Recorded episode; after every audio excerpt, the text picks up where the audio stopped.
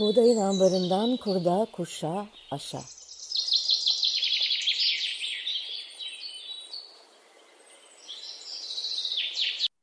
Merhaba, ben Buğday Derneği'nden Lalehan. Buğdayın ambarından kurda, kuşa, aşa podcast serimiz ruhumuza, aklımıza, toprağımıza düşen hayatın tohumlarının yeşerirken çıkardığı sesi duymak isteyenler için kayıtta. Bu haftaki kaydımızda konuğum stratejik iletişim yönetimi alanında akademik ve profesyonel birikime sahip, Buday Hareketi'ne her anlamda değer katan derneğimizin ve projelerimizin destekçisi, takipçisi, kurumsal itibarımızın gözlemcisi ve koruyucusu Salim Kadıbeşegil. Hoş geldin Salim. Hoş bulduk Lalen. Ee, Salim, biraz e, izninle seni e, kısaca tanıtmaya, e, tanıtma denemesine gireceğim.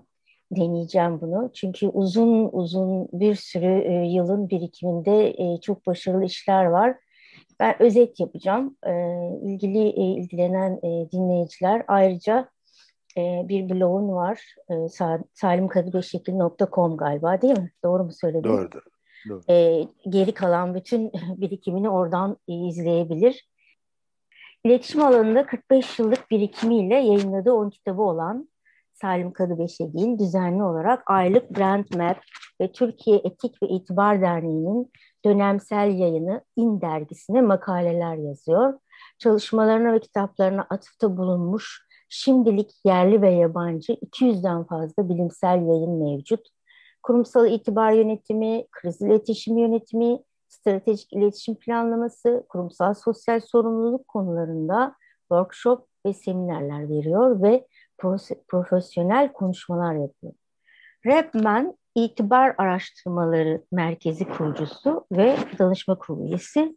İzmir Ekonomi Üniversitesi İletişim Fakültesi'nde de yüksek lisans dersleri veriyor ve hepsine yetişiyor.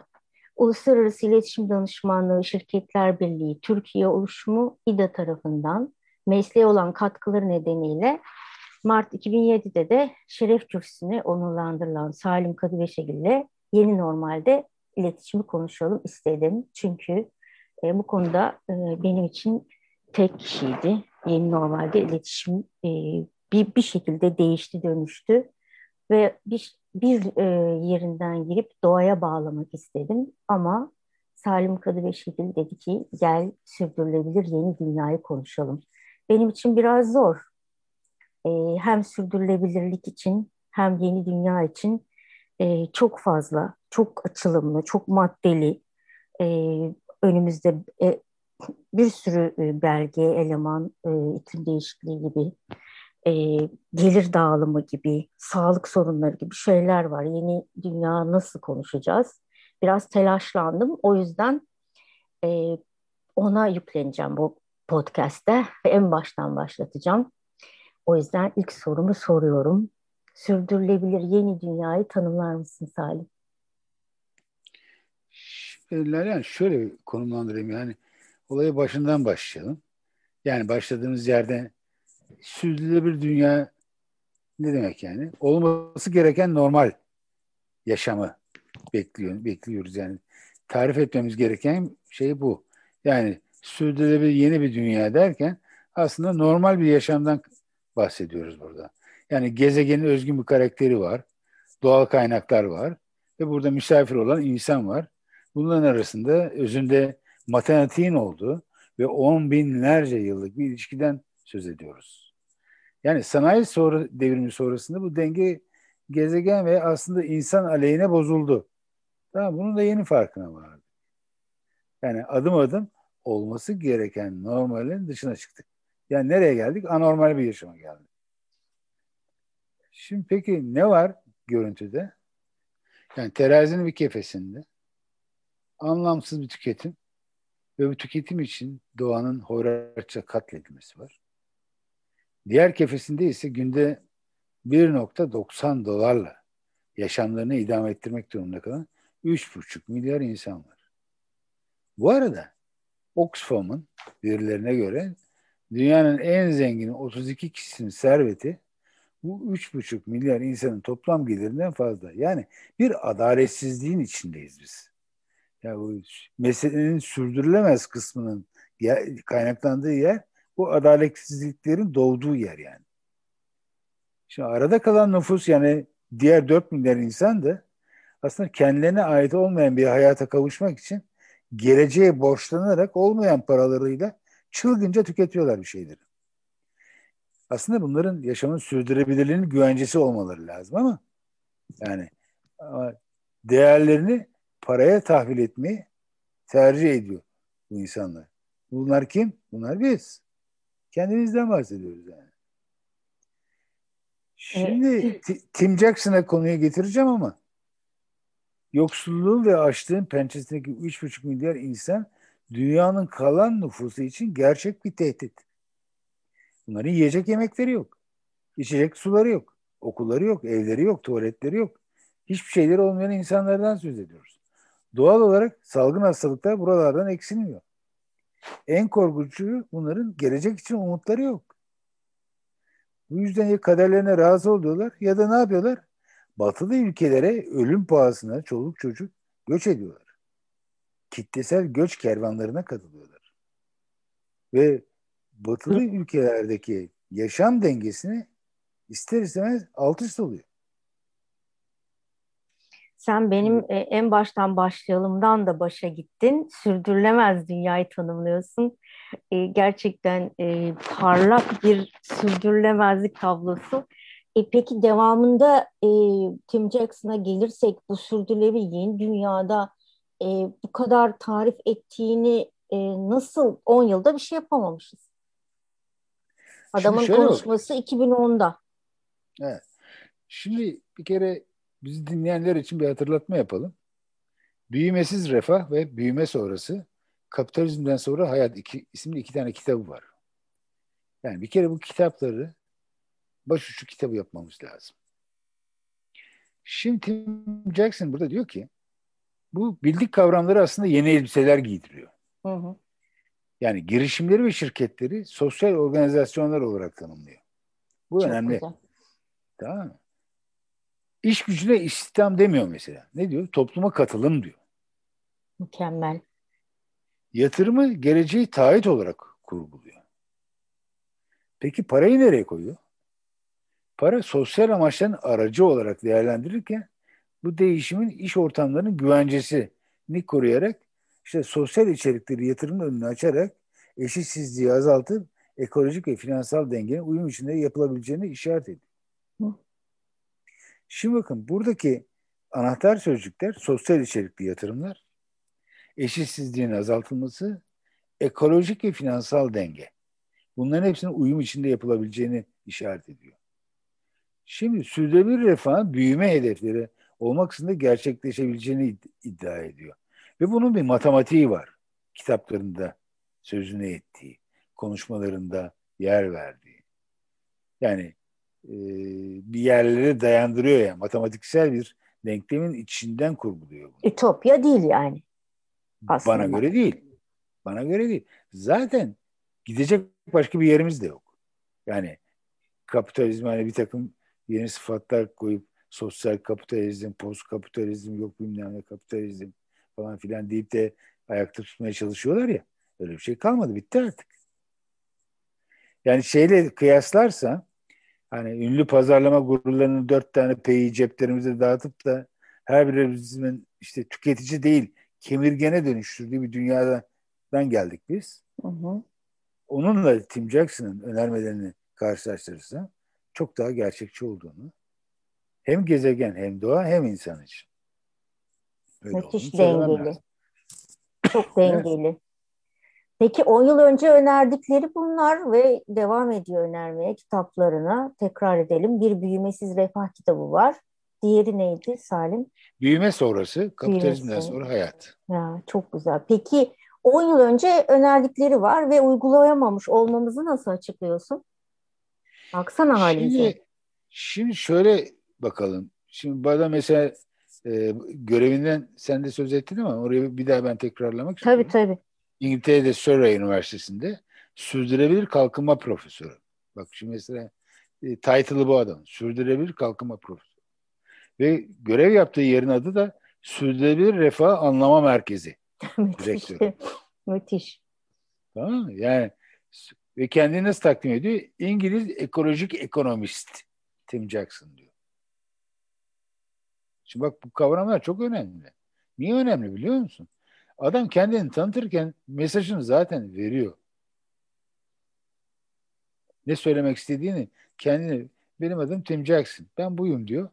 Title'ım bu, şurada çalışıyorum diyor. Bak, arka arkaya koyduğu bir şey de zaten yeni bir dünya tarif ediyor. İşte o tarif ettiği yer sürdürülebilir yeni dünya.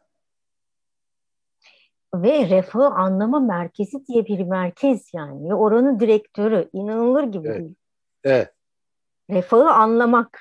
Yani anlamadığımızı düşünsene, tersini yani. Anlamamışız evet. ki bir merkez var böyle. Aynen. Aynen öyle. Çok güzel. Çok da enteresan bir adam zaten. Bu e, Büyümesiz Refah e, Avrupa Birliği tarafından ona sipariş edilmiş bir çalışma, bir proje. Yani e, iki bin dokuz yılına kadar Avrupa Birliği'nde en çok indirilen komisyon raporu olarak tarihe geçti. Aynı zamanda bir rapor gibi kitap, öyle mi? Rapor, evet. Oradan kitap çıktı zaten. E, TED konuşmasını tavsiye ediyorum herkese. E, TED e, iki Temmuz iki bin on tarihli Türkçe altyazısı var. Gerçekten esprili birisi aynı zamanda. E, ben iki üç kere m, dinledim e, konuşmayı. E, düşünsenize on bir yıl geriden e, gelen bir e, bilgi ve e, hala gündemde. Daha öncesi de var aslında. Tek tahmin ediyorum. Tabii tahmin ha. ediyorum. Devam edelim e, etkileyici Tim e, Jackson'a. E, ne diyorsun? Yani söylediklerini uygulamamış olmamızı nasıl açıklıyorsun? Nasıl bir beceriksizlik, nasıl bir aymazlığımız var insan olarak? Yani bu bir şey, yani nasıl söyleyeyim sana, bizim bir şeylerden vazgeçmeyi göze alamıyoruz. Mesela ben kariyerimde, yani kırk beş yıldır çalışıyorum ama hep bir şeylerden vazgeçerek kariyerimi sürdürmüşüm. Yani mesela bin dokuz yüz seksenli yılların başında diplomattım ben. Amerika'da basın ataşeliği yaptım. Döndüm. E, iki sene Türkiye'de çalışıp sonra dört yıllığını başka bir ülkeye tekrar tayin olabilirdim. Yani gayet güzel bir hayat mesela. Değil mi? Hı hı. E, ama ben bundan vazgeçtim. Ve hiçbir iş yokken dedim ki ya bu devlet memuriyeti bana göre değil. Oysa ki herkes devlet memuru olmak için can atıyor, işte ağzı sulanıyor falan. Ben bir günde istifa ettim. Ve işim falan filan yokken kalktım, İzmir'e geldim, yerleştim. Bir şeyden vazgeçtim yani. Yani sonra işte gayet güzel bir işim vardı G b G Sanayi Odası'nda. Ondan vazgeçtim. Çok da istikbal vaat eden bir işti. Turya diye bir şirkete geçtim. Özel sektör deneyimi oldu. Sonra işte kendi şirketimi kurdum. O e, güvenceli, istikbal vaat eden işimi bıraktım. Vazgeçtim. E, sonra halkla ilişkilerden vazgeçtim. İtibar yolculuğuna çıktım. Yani hep bu vazgeçişlerle ilgili mesele. Şimdi bizim vazgeçmek gibi bir lüksümüz olduğunu düşünüyoruz. Oysa ki vazgeçişler, yani yaşamın bütünselliğine baktığımız zaman da işte daha az tüketmek mesela. Daha dikkatli tüketmek. Daha sorumlu tüketmek. Yani daha sorumlu yönetmek. Bunlar hep vazgeçmekle ilgili bir refleksimizin çalışması halinde daha güzel bir dünyanın içinde yaşayabileceğimizin göstergeleri. Ee, Bunu beceremiyoruz.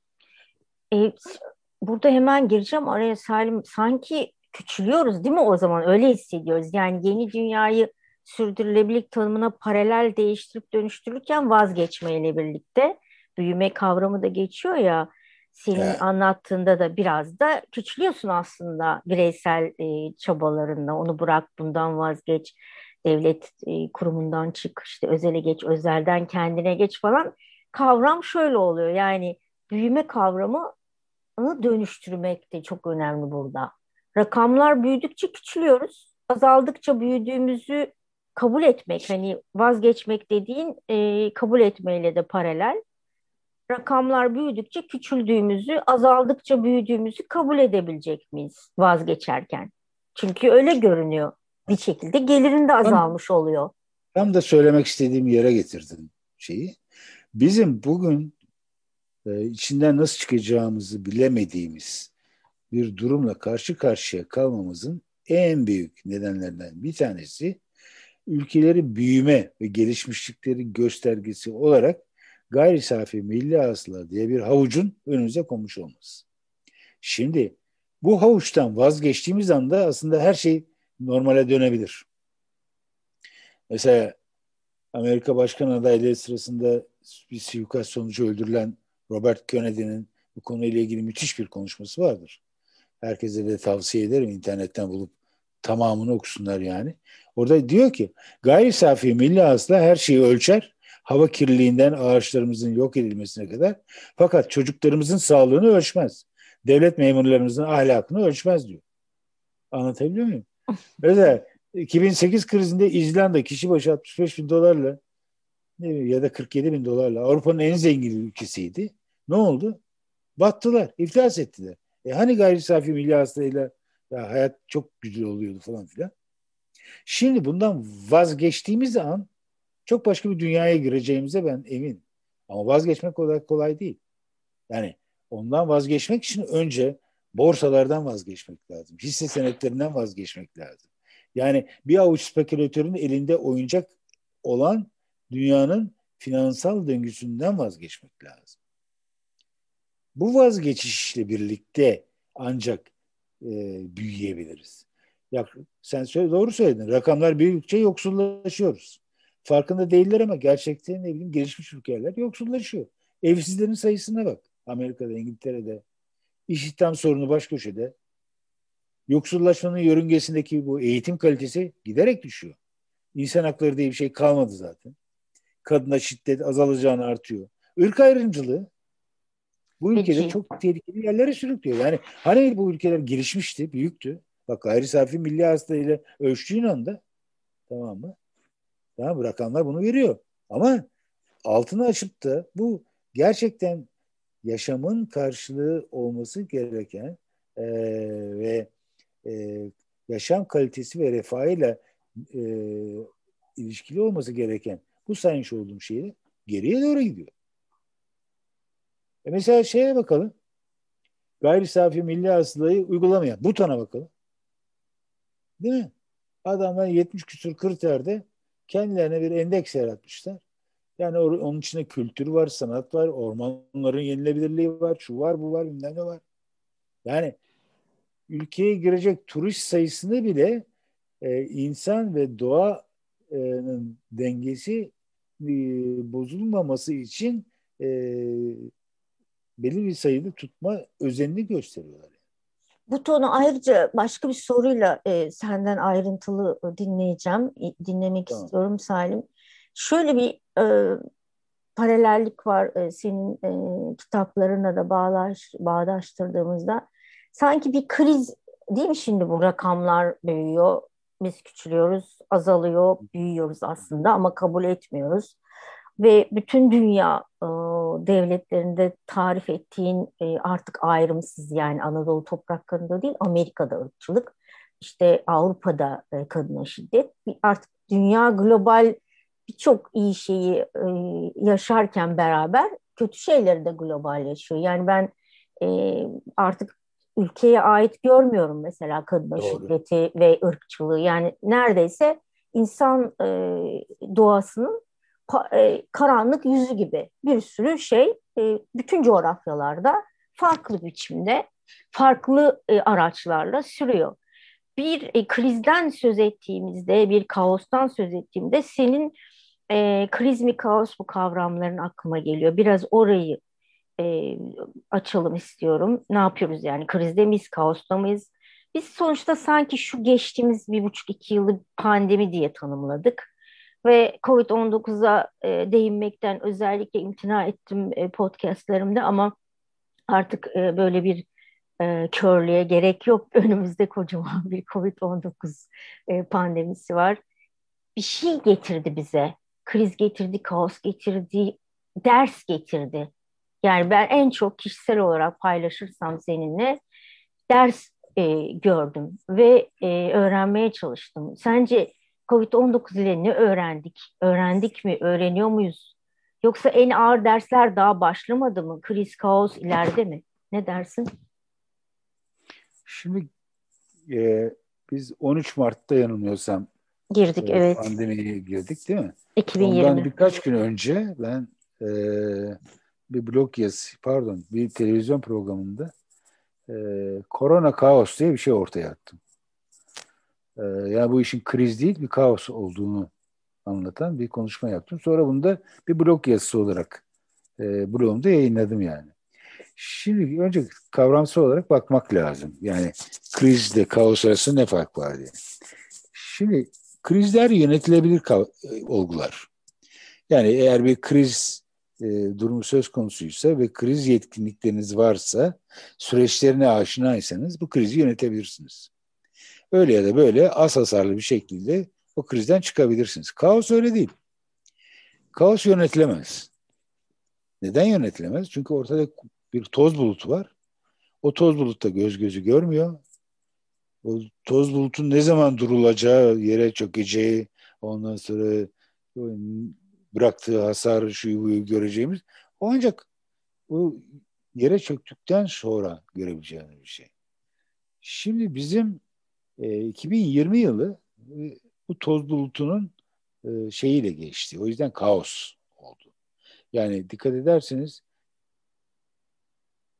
çok güçlü zannettiğimiz ulus devletler çaresiz kaldı. Ne karar alacaklarını bilemediler. Bugün aldıkları kararı yarın değiştirdiler. Öbür gün başka bir kapıya çaldılar. Ondan sonra bilmem ne yaptılar. Yani kafası kesilmiş tavuklar gibi oradan oraya koşturup durdular yani. Ama kaosun doğasında vardır bu. Şaşırmamak lazım. Çünkü elinizde bir bilgi yok ki neye dayanarak o kararı alacaksınız? Yani kimin aklına gelirdi? Ülkeler sınırlarını kapatacaklar. Uçuşlar yasaklanacak. Günlerce ev hapsine geçiyor. Yani işte bu kaos. Öngörülmeyen bir şey aynı zamanda. Hazırlıklı olmadığın. Tabii yani sonuçta yani eve kapatıyorsunuz insanları. Fakat eve kapattığınız insanların e, hayatlarını nasıl idame ettirebilecekleriyle ilgili en ufak bir fikriniz yok. O yüzden bir iletişim kaosu yaşanıyor bir yandan da. Ve arkadan Kırıyor. başka başka kaoslarda yani sadece iletişim Tabii. yaşamadık. Tabii. Çok fazla şey Şimdi, yaşadık. Burada e, bir kere salgının nereden kaynaklandığı konusu hala belli değil. O yüzden kaos devam ediyor. Bilinmezlik Bu, kaosu giriş... değil mi? Bilmiyorsun hiçbir şey hakkında. Bilmiyoruz. Tabii. Tedavisinin nasıl olabileceği konusunda daha bir arpa boyu bile ilerlenemedi. Bulaşma şeyini bulamıyoruz. Da, nasıl? Onu nereden? Evet. Yani bilimsel anlamda yetersizlikler bu kaosun, o toz bulutunun belki aşılamalar sayesinde biraz e, durulduğunu ama geç, geç, geçmiş onu e, hiçbir şekilde geçmediğini çok net olarak gösteriyor. Öğrendik Bakalım. yani bir sürü şey. Evet, onu söylemeye çalışıyorum. Evet, evet, öğrendik. Yani, ağır dersler. Devam edecek. Yani işte ondan diyorum. Yoksa en ağır dersler daha başlamadı mı? Yani herkes Ee, sadece odaklandığı kişisel özgürlükleri ya da işte toplumsal e, hareket kabiliyetinin arttığı eski günler e, hedefindeyken, beklentisindeyken aslında e, hissedilen o ki ağır dersler daha başlamadı. Öğrendiklerimiz, ben evet ben, ben benim kişisel fikrim bu. Ee, yani yani insanlarda bir eski yaşama bir an önce kavuşma hayali ve arzusu var. Öyle bir şey olmayacak. İşte bunu ya söylüyorum. Bu, tabii yani şimdi buradan bu derslere senin söylediğin o bulanıklığın birazcık e, arındığı, biraz önümüzü görür halimizdeyken dersleri görmeye başlamak lazım ki e, belki beklediğimiz, hayal ettiğimiz şeyleri görebilelim. Biraz ders var gibi hissediyorum. Salim, bir e, başka konuya atlayacağım. Hepsi birbiriyle tabii ki çok bağlantılı. Yani yine Covid üzerinden devam etmek istemediğim anlaşılmasın. Her şey birbiriyle bağlantılı. Ee, Salim, Salim Kadıbeşegil dediğim zaman, düşündüğüm zaman seninle birlikte isminde bir kavram daha var. İtibar yönetimi. Sen kurumsal itibar yönetimi kavramının ülkemizde ve dünyada tanınması ve yer etmesine öncülük ettin. Hala ediyorsun. Ee, belki e, Buğday Derneği için bile bu gözlemin, koruyuculuğun sürüyor. Te- teşekkür edeyim aynı zamanda arkadaşlarım adına, dernek adına. E, dünyanın itibarını kim yönetiyor? Tersi de sorularım arasında tabii, tahmin edeceğin gibi. dünyanın itibarı kim, kimler ya da ne tarafından yönetiliyor? Şimdi yani doğru anlatmak için yani itibarı ben nasıl tarif ediyorum? Yani toplum tarafından beğenilen ve takdir edilen kurum olmak. Yani itibar derken bunu kastediyorum. Şimdi de anahtar sözcük takdir. Bu kolay elde edilecek bir şey değil. Beğenilmek kolay bak. Beğenilirsin. Ama takdir etmek kolay değil. Mesela sahnede bir sanatçı vardır. Oyun veya konser bitiminde yani duygularımızda beklentimize hitap ettiği için onu çılgınca alkışlarız böyle. Yani ona olan takdirimizi alkışlarla yansıtırız yani. Şimdi iş hayatında, kurumsal hayatta bunun karşılığında değerlere bakmak lazım. Yani takdirin beslendiği yerler yani içimizde yaşattığımız duygular ve bu duyguların o şirketlerde veya iş hayatında olup olmadığıyla ilgili. Şimdi bu geçen yüzyıl sicili en kötü yüzyıl olduğu için bu duygularımı ve değerleri paraya tahvilden geliyoruz yani biz. Yani kaybettik onları, şimdi yeniden kazanmaya çalışıyoruz. Şimdi itibar bunların içinden geliyor. Yani şu anda itibar stratejileriyle farklılaşan şirketler, markalar var. Ne, ne yapıyorlar? Aslında çok basit bir şey yapıyorlar. bin dokuz yüz otuzlarda kaybettiğimiz değerlerle yeniden nasıl buluşuruz? Çalışıyorlar. Hayatların içine sokmaya Hı-hı. çalışıyorlar. Evet. Yani mesela etik veya ahlaki değerleri tarif ediyorlar. Etik veya adil olmak, dürüstlük, şeffaflık değil mi? Sorumluluk esasları. Hı hı hı. Bunlar bunlar yeni değerler yani. Oysa ki bunlar zaten var olması gereken vardı. Şeyler. Ama, heh, ama sağ olsun işte böyle halkla ilişkiler gibi, reklam gibi, marka gibi e, disiplinlerle bunları tamamı yerine başka şeyler koyduk. Kağıt üstünde evet. kaldı bunlar değil mi? Değerlerimiz yani, de, değerlerimiz evet, diye bir şey vardı. Evet, paraya tahvil ettik. Şimdi. Evet. Ya düşünsene yani ben sunumlarımda gösteriyorum yani. Camel sigaralarının bir afişi var. Yani doktorların en çok tercih ettiği sigara diye bir reklam var yani. Yani bunu nasıl izah edebilirsin? Anlatabiliyor muyum? Yani sonuçta itibarın geldiği yer şu anda değerlerin içinde gerçekten değer olarak e, ki, kurumsal kimliklerinde arayıp da bulmak istediğimiz bu kavramlar. Ve onlardan evet. geliyor aslında dünyaya da değil mi? Onlar yönetiyor aslında dünyanın şimdi da itibarını. Abi, bu şimdi tüketici olarak bunu biz talep edersek, evet. çalışan olarak bunu biz talep edersek, tüketici işte olarak, ne bileyim, sivil toplum olarak bunu biz talep edersek ve bu taleplerin arkasını kovalarsak, bunlar bir şekliyle e, kurumsal değerlere dönüşüyor ve şirketler de hani politikalarını, süreçlerini, kararlarını, davranışlarını bunları gözeterek yapmaya başlıyorlar. Aslında ütopya değil, değil biz yönetiyoruz değil mi aslında bireysel olarak? Yani sokaktaki insanlar. Tabii ama işte ütopik bir şey. Şu anda e, yani bu söylediğin ütopya e, yapamıyoruz. Çünkü bir sistem içinde benim e, kişisel fikrim değerlerini değersizleştiren sistem içindeyiz ve toplumsal tepkilerin dönüştüğü, sürdürülebilir olduğu, senin de söylediğin bize bağlı olan, kişilere bağlı olan ekolojik hareketler, sivil toplum, işte e, sosyal fayda e, çabalarıyla biz katılabiliriz bu değerlerin, yani dünyanın itibarına değer katmayı. Sence var mı böyle bir hareketler? Görüyor musun? Var, mesela bu ton var. Örneğini konuştuk ya, istersen burası uygun mu bilmiyorum. Ee, Şimdi şöyle diyeyim, bir kere bu değer, bu itibarı kim denetliyor? Hı hı. Bu soruyu sorduğunuz zaman e, yani son yirmi otuz yıllık yani itibar yönetimi zaten bin dokuz yüz doksanlarda girdi yönetimin gündemine. doksanların başında yani. E, bir kere sivil toplum denetliyor itibarı. Hı hı. Hı hı. Yani bu e, değerlere aykırı bir şey yaptığın zaman orada sivil toplumun karşında buluyorsun sen. Hemen seni karalıyor, senin ürününü almıyor mesela, kızıyor sana. Yani buna. Aklına gelebilecek her şeyi yapabiliyor ve çok güçlüler.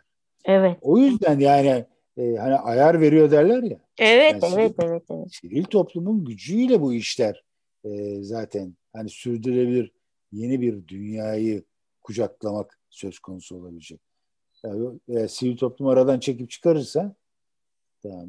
Kısaca, kısaca ayağının bir ayağı gidiyor. Evet. Evet, gücümüz yetmez yani. E, Dolayısıyla yani bu şey önemli. E, itibarın yönetilmesi meselesinde e, şirketlerin, çalışanların rolü çok önemli.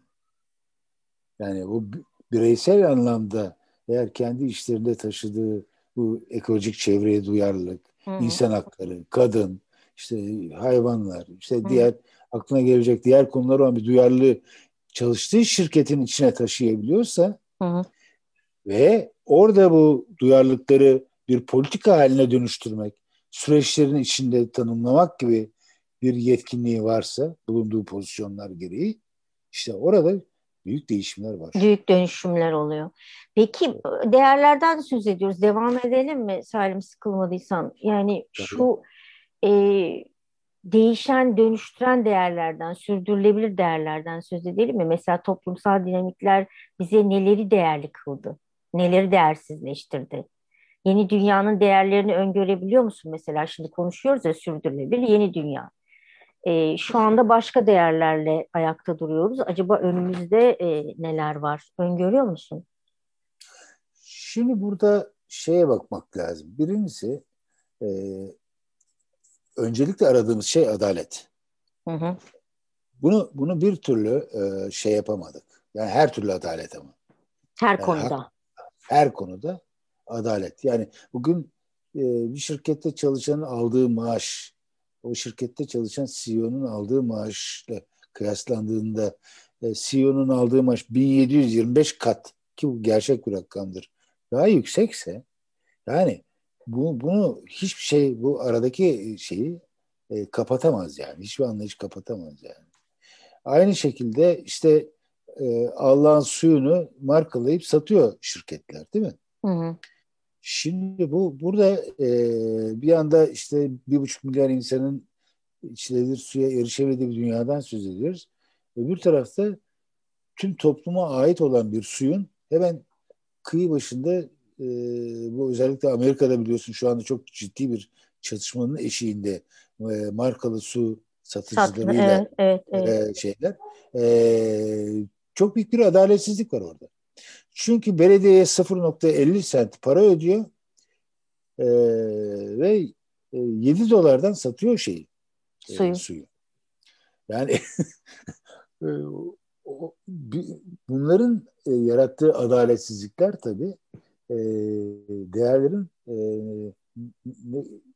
değerler silsilesi içinde adaletin neden ilk sırada olduğunun göstergesi. Evet, evet. E, hemen yanı başında ne duruyor? E kardeşim, yani yaşanabilecek yaşam kalitesi, düzgün bir dünyaya ihtiyacımız var. Bunun için de doğayla olan ilişkimizin e, ve bu ilişkiyi tarif eden tüm e, şeylerin, e, davranışların e, belli bir düstur içinde yönetiliyor olması lazım. Yani hoyratça doğayı kirletmek, işte bak orman yangınları mesela. Aylarca söndürülemiyor öyle orman yangınları. Ve hiç kimse hiçbir şey yapamıyor. E, bu Avustralya'da yanıyor, bana ne demek gibi bir lüksümüz yok yani. Veya Kaliforniya'ya yanıyormuş, bana ne ya, onlar düşünsün diyemeyiz böyle şeyleri. O halde ekolojik çevrenin e, şu andaki zenginliği her neyse, yani buna sahip çıkmak, bunun sürdürülebilir kılınmasını sağlamak, bunun yenilenebilir anlamda e, bir şey olması, e, bizim tüketim anlayışımızı ne kadar frenlediğimiz Ee, ve ne kadar sorumlu bir şekilde tükettiğimiz noktasında bireysel sorumluluğumuzla ilişkili. Bu da hemen yanı başında olan değerli. E, bütün bunlarla bu birleştirebilmemiz için insan haklarını yanına koymamız lazım. İnsan haklarında yani yirminci yüzyıl kadar kötü sınav verilmiş başka bir yüzyıl var mı bilmiyorum yani. Ama kaybettiğimiz bu insan haklarını yeniden bulmamız lazım. Yani ee, sanki vicdandan söz ediyorsun, değil mi? Bir anda kocaman bir değer çıktı, vicdan. Çok fena. Kaybettiğimiz. Şimdi inanç, inançlarımızın kültüre, kültürün de değere dönüştüğü bir sistematikten söz etmeye çalışıyorum. Evet, evet. Çünkü bunları kaybettik. İnsan haklarına olan inancımızı kaybettik. Hı hı. Onun içindeki adaleti kaybettik. Anlatabiliyor muyum? Yani hı hı. bunları mutlaka bir kültür olarak yeniden e, yani belki sonra tekrar konuşuruz ama Viktor bunu kültür tohumları olarak tanımlardı. Ben e, tam, tam burada Viktor'un e, olduğu yer diye düşünüyorum. Burada konuşalım Salim. Çünkü vicdan, e, inanç, e, şefkat, sevgi, tohum, işte e, hayatın e, ince incecik e, ta, şey e, ne diyeyim sevgi diyeceğim geliyor. Tam orada bir yerde Viktor ve buradaki değerlerde e, sanki kendi adıyla birlikte bir değer yaratan bir insandı. E, senin e, yakın dostundan da faydalanarak e, biraz onun o yani şu anda ya söylediğin her şey adalet de dahil olmak üzere değerlerin yanında etik öyle e, birçok kavram daha iyi. Sanki Viktor diye bir kavramla da girerek e, Viktor'un değerlerini burada e, kullanalım mı, anlatalım mı? Ne dersin? Olur tabii. Yani şöyle yani bir kere izleyenler için hatırlatma yapalım. Onun Gelecek Daha Net nokta com'da e, harika bir on dakikalık konuşması vardır. E, ve o konuşmada işte bu bahsettiğim konuyu anlatır. Kültür tohumları olmadan değerleri keşfedemeyiz yani. Öncelikle e, yeryüzünün dört bir köşesinde var olan kültürleri yaşatmayı, onlara sahip çıkmayı, onların gelecek kuşaklara aktarılmasını güvence altına almayı becerebilmemiz lazım. Bunu yapmadan değerlerle buluşamıyoruz çünkü. E, veya e, buluştuğumuz şeyleri değer zannediyoruz ama aslında değil. Viktor'un burada vurguladığı şey e, kültür tohumlarını yaymamız lazım. Onu serpiştirmemiz lazım tar- tarlalara. Biraz onları, daha açarsa? E, o hep cebinde tohumlarla dolaşırdı. Her gittiği yerde de herkese çıkarır cebinden, yani. cebinden. Sonra, ve o tohumları verirken de bak bu şu kültürün tohumu derdi. Arkasındaki öyküyü anlatırdı yani. Ve o anlattığı öykü aslında binlerce yıl öncesinden gelen bir öykü. Öyle üç günlük bir geçmiş olan bir şeyden bahsetmiyor yani. Ve bir yemek coğrafya. üzerine yemek üzerine de anlatmaz. Yani işte al bu kabak tohumu çok güzel lezzetli diye anlatmıyor. Başka bir hikaye anlatıyor. Tabii. Dolayısıyla bunları yaşatabildiğimiz ve insanlığı bu kültürün etrafında e, birleştirebildiğimiz sürece sürdürülebilir bir yeni dünyanın kapısını arayab- aralayabileceğimizi düşünüyorum ben. Çünkü yok, yok ettiğimiz şey bu kültür aslında. Yok eden kim? Tüketim kültürü. Yani öyle bir tüketiyoruz ki arkasındaki kültürün e, o binlerce yıllık mesela tarım bilgisi şu anda e, işte rant sevdasına e, konut alanlarına A V M'lere şunlara bunlara dönüştürülüyor. Oysa ki o tarım bilgisinin kökleri e, ta işte Göbekli Tepe'den bu yana bir arada yaşamayı e, becerebilmiş insanlığın bütününe ait bir şeyden bahsediyoruz. Çünkü o kültürü yaşatmış insanlar bugüne getirmişler. Biz yüz senede bunların tamamını köküne kibrit suyuyla böyle e, kuruttuk yani. Dolayısıyla Viktor'un baktığı yerde gördüğü şey e, evet basit, sadelik e, var bunlar. Yalınlık evet var. Ama insan ve gezegene ait bir dokunuş var. Yani Viktor'un sıralaması şöyleydi yani. Önce gezegen, sonra doğanın ihtiyaçları ve insan. Bu yirminci yüzyılda neye döndü? Önce insan, onun yanında pardon, önce para, onun yanında insan, gerisine zaten gerek yok. Şimdi pandemide biraz olsun gezegenin sürdürülebilirliğiyle ilgili bir uyanış öyle ya da böyle ortaya çıktı. Ama iki tane konu var ki mesela e, bu söylediğimin tersi olarak bana e, örnek olarak verilebilir. Bir tanesi e-ticaretin artmış olması. Hı hı, o e-ticaretin neden olduğu tüketim, tüketim. Şey. Tamam. Öbürü de işte teknolojinin yapay zeka ile buluşmasının ürünlerinden biri olan kripto paranın duyduğu enerji ihtiyacı. Korkunç. Tamam. İkisi de çok büyük enerjiler. Yani karanlık enerjiler. Çok çok üzücü. Evet. Yani online ticaretin bu boyutu. Gazeteye abone oldum onlara destek olmak için. Bana şimdi kargo ile günlük gazete gönderiyor. Ya diyorum ki ben sizi internetten zaten takip ediyorum. Ama kargo ile bana gazete gönderiyor olmanızın e, bana çok ciddi bir maliyeti var diyorum. Bana göndermeyin diyor. Gazete göndermeyin. Ya bir ay falan kavga ettim yani neredeyse. Nihayet haftada bir tane gazete bir şey değil. Geliyor gene. Onu da kesmeye çalışıyorum. Beceremedim. Ama yani e-ticaretle ilgili alanın e, çok ağır bir bedeli olacak. Ve bu bedelin e, onarılması da e, gerçekten bize çok pahalıya mal olacak. Uzun zaman alacak. Yani evet. Nasıl tamir edeceğiz?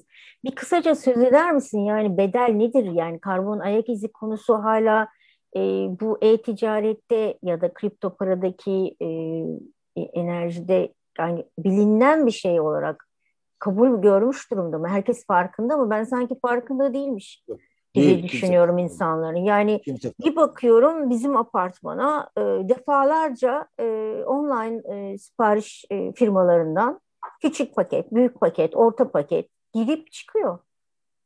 Yani sadece bizim apartmandan bahsediyorum. sekiz daireli bir apartman. Kimse farkında değil. Ee, yani farkında olanlar bile bu alışkanlıklarını törpülemek konusunda istenen adımları atmıyorlar. Temel sıkıntı da o. Yani nitelikli entelektüel e, şeyden söz ediyoruz. Yani beyaz yakalılardan falan da söz ediyoruz. Yani, ne olacak? Evin kapısının önüne kadar geliyor istediği şey. İki adım ötede var aslında çünkü, bakkalda. Çünkü sorumlu tüketim meselesinde o kültürü henüz e, kılcal damarlara yaygınlaşmadığını görüyoruz. Daha sorumlu tüketemiyoruz yani. Ve can sıkıntısından tüketiyoruz. Farkında mıyız? Değiliz. Yapacak bir işimiz yok. Değiliz. Dışarı çıkamıyoruz. Yani işimiz gücümüz e-ticaret sayfalarında dolaşmak ve kendimize uygun gördüğümüz bir şeyi sanki yaşam kalitemizi artıracakmış gibi olmayan paramızla geleceğe borçlanarak satın alıyoruz. Bazen yani, de böyle bir çelişki olabilir mi yani? Bazen e, Viktor'un e, aramızda olmamasına sevindiğim e, anlardan biri bu. Yani gerçekten dayanamazdı herhalde bu tüketime. Daha önce yaşadığımız e, yine yol gösterdi, olurdu bir şey. evet, evet, evet. Eminim pes etmezdi, hiçbir zaman pes etmedi. E, Viktor'dan bahsetmişken, sosyal girişimcinin günümüzde e, Viktor'un e, ve bizim e, Buday Hareketi'ne Viktor'un yansıttığı düşünceleriyle geliştirdiğimiz e, Buğday Derneği'nin e, yaptıkları gibi meyvelerini vermiş e, sosyal girişimler, öncüler kimler var aklında? Ee, var mı birkaç örneğin Viktor gibi örnekleyeceğim? Şimdi bu şey güzel tabii yani Layla. Bu B Corporation meselesini ben seviyorum. B Plus, Benefit Corporation'lar e, akımını ben seviyorum. Yani Türkiye'de de yavaş yavaş bu başladı. E, dolayısıyla e, en azından e, küçük ve orta büyüklüklü işletmelerin hem ticari anlamda hem de E, bu konuştuğumuz anlamdaki kültürü içselleştirerekten iş yapma e, biçimleri evet. Evet, biçimlerinin e, geleneksel iş yapmanın karşısında daha anlamlı ve değerli olduğunu yani düşünüyorum ben.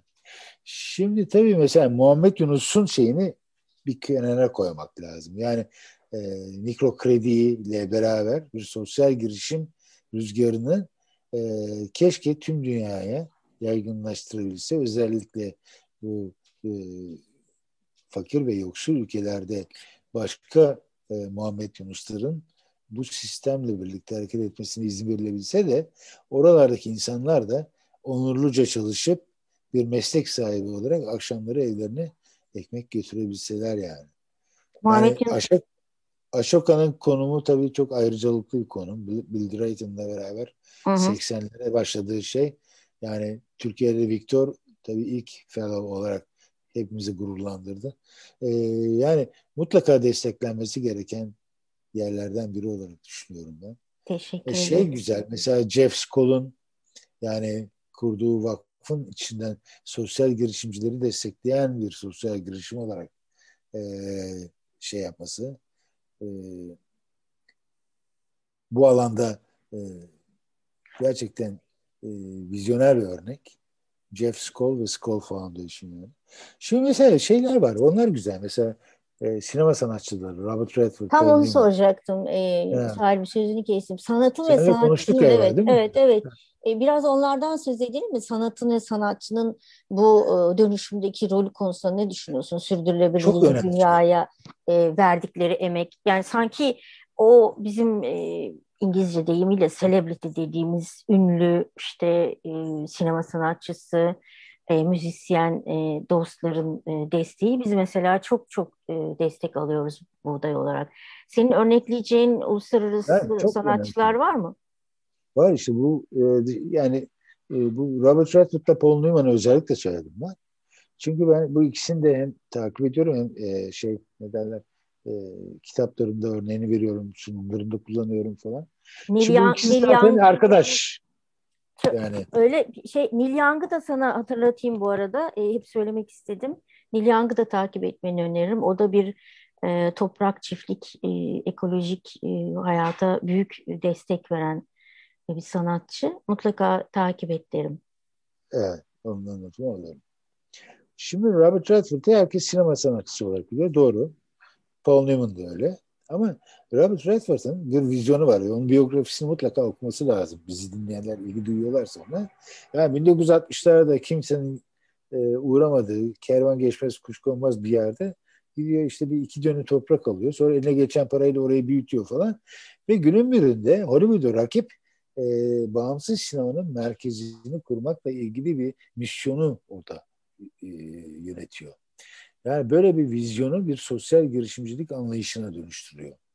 E, ve bununla ilgili bir vakıf kuruyor ve bu vakfı tüm e, kaynaklarıyla destekliyor ve orası kendi kendini yöneten, kendi çarkını döndüren, ondan sonra işte pa, e, parayla e, yatıp kalkmayan Ee, ve Hollywood'a gerçekten rakip işler çıkartan bir merkez haline dönüyor bin dokuz yüz doksanlarla birlikte. Şimdi de gerçekten çok daha önemli bir yere gelmiş bir yer. Yani Sundance Institute ve Sundance markası bana sorarsınız yani e, bir sanatçı olarak sanatçı kimliklerinin e, başarısının arkasında onları ölümsüzleştirecek, yaşamda iz bırakacak çok önemli bir sosyal girişim olarak değerlendiriyorum ben. Herkese de e, bu biyografi, biyografi okumalarını salık veriyorum yani. Paul Newman'ınki daha enteresan. O da bin dokuz yüz seksenlerde e, salata soslarına meraklı. E, salata sosları üretmeye başlıyor. Sonra bu ürün gamını genişletiyor. Ve e, şöyle bir prensip de yalnız e, Newman's Own markasının ismi. E, kazandıkları paranın tamamını sosyal E, e, sivil toplum kuruluşlarına aktarıyorlar. E, o da bir vakıfta yönetiyor bu işi. E, en son baktığımda e, beş yüz yetmiş milyon dolardan fazla parayı Amerika ve dışındaki sivil toplum kuruluşlarına aktarmışlar. Çok yani güzel. Onların sosyal girişim faaliyetlerini aktarmışlar yani. Dolayısıyla yani e, bu e, tarz e, sanatçı kimliğini ve buluşmuş olan şeylerin, insanların e, geride e, sanatçılıkların yanı sıra topluma farklı anlamda katkı sağlayabilecekleri bir alanda da e, bir iz bırakabileceklerini düşünüyorum ben. Tabii örnek verebilecek daha birçok insan çok var. var. Evet, evet, evet. Cirque du Soleil var biliyorsun. Yani, evet. Ee, bir e, uluslararası kampanya diyeyim ben, hani dünyanın her yerinde gösteriler düzenleyen Cirque du Soleil. Ee, çok büyük e, rakamlar kazanan bir e, ekip ve yüzde bir düşünebiliyor musun? Yüzde birini, gelirlerinin yüzde birini bağışlıyorlar. Su ihtiyacı olan, susuz kalan e, topluluklara, coğrafyalara aktarılması evet, evet. için çok büyük bir rakam, yüzde bir. Yani inanabiliyor musun yüzde bir? E, benim en hayran olduğum gruplardan biridir. E, hayvan evet. hayvan yoktur sirklerinde. Çok özel bir şeydir, gruptur. Grup bile demeyeyim artık. Ülke gibiler yani Cirque du Soleil Kanada'da. E, dünyanın her yerinde büyük çadırları olur ve hayranlıkla en çok takdir ettiğim şeyleri bu. Yüzde bir. Çok önemli bir rakam. E, biz ne yapacağız? Ünlü değiliz. İsmimiz e, büyük afişlerde yok. Normal birey. Birey olarak biz ne yapacağız Salim? Sürdürülebilir yeni dünya için bizim rolümüz ne insan olarak? Şimdi burada e, benim şu yaşamda iz bırakmak, iz bırakmak meselesine bir gönderme yapacağım. Tekrar ediyorum, ee, iz bırakmak, iz bırakmak. Mükemmel. Yani bir tercihimiz var. Yaşamdan gelip geçerken ya Viktor gibi iz bırakıyoruz ya da toplumun çoğunluğu gibi iz bırakıyoruz. Yani e, sorumsuzluklarımızın içinden e, bu dünyadan göçüp gidiyoruz yani. Şimdi herkesin iz bırakabileceği bir alan olduğunu düşünüyorum ben. Bir yetkinliğinin olduğunu düşünüyorum. Kimisi yazı yazar, kimisi resim yapar, kimisi e, işte gönüllülük yapar, kimisi girişimcilikleriyle ama yapar yani. Bir şey vardır yani. Şimdi önemli olan yani, bu iz bırakma konusunda e, ne kadar iç sesimizi dinlediğimiz e, ve kendimizle hesaplaşma e, nesini, cesaretini gösterebildiğimiz bir şey. Niye böyle söylüyorum? Çünkü önümüzdeki on yılın yükselen değeri hesap verebilirlik olacak. Ve bu hesap verebilirlik meselesi e, eğer toplumu ikna edemezsek, toplumun beklentilerini karşılamak konusundaki hesap verebilirlik e, şeyimiz, e, açılımımız tatminkar bir sonuçla onun karşısına çıkartamıyorsa bu bizi toplumun dışında atılmamızı, toplumun dışında ona ait olmayan bir yerde yaşamı idame ettirmemize neden olacak. Ben o yüzden kendimizi yeniden keşfetmek, dünyamızı yeniden keşfetmek ve geleceği yeniden keşfetmekle ilgili bir ev ödevimiz olduğunu düşünüyorum. Bunun için de mutlaka iz bırakmakla ilgili yapabileceğimizin bir şeyin bir şeyin var olduğuna inananlardan. Bunu söyleyeceğim. Ev ödevimiz var. Her zaman bir dersimiz var ve ev ödevimiz var. Ve kişiye bırakıyorsun anladığım kadarıyla, değil mi? Doğru. Doğru. İz bırakmak ve iz bırakmak arasındaki şeyi çok iyi kavrayıp herkes bir ev ödevi yapmalı. Peki. Onu da tarif ediyorum. Kendini evet, keşfet. Lütfen. Evet. Kendini Güzel. keşfedecek, gezegeni keşfedecek ve geleceği keşfedecek. Budur. Bu keşiflerin içinden çıkacak çünkü o iz bırakmak meselesi. Ve herkes kendi bulabilir değil mi izini? Aynı gölgesi gibi. Mutlaka herkesin var bırakabileceği bir iz. Gezegenimizin geleceği için, sürdürülebilir yeni dünya için yaşamın tohumlarını kurda kuşa aşı diyerek zihnimizin, ruhumuzun, hayatımızın toprağına savuruyorum. Yeşersinler, büyüsünler, çoğalsınlar diyorum. Ve son sözü yine sana bırakıyorum Salim. Böyle e, bizi e, uyutmayan bir şey söyle lütfen. Yani tam vursun, uyanalım lütfen. Valla ben e, hep şöyle kapatıyorum. E, sizlerle olan yazışmalarımı, konuşmalarımı Viktoryan sevgilerle diyorum. Ee, Bu her şeyi kapsıyor. Evet, Viktoryan sevgilerle.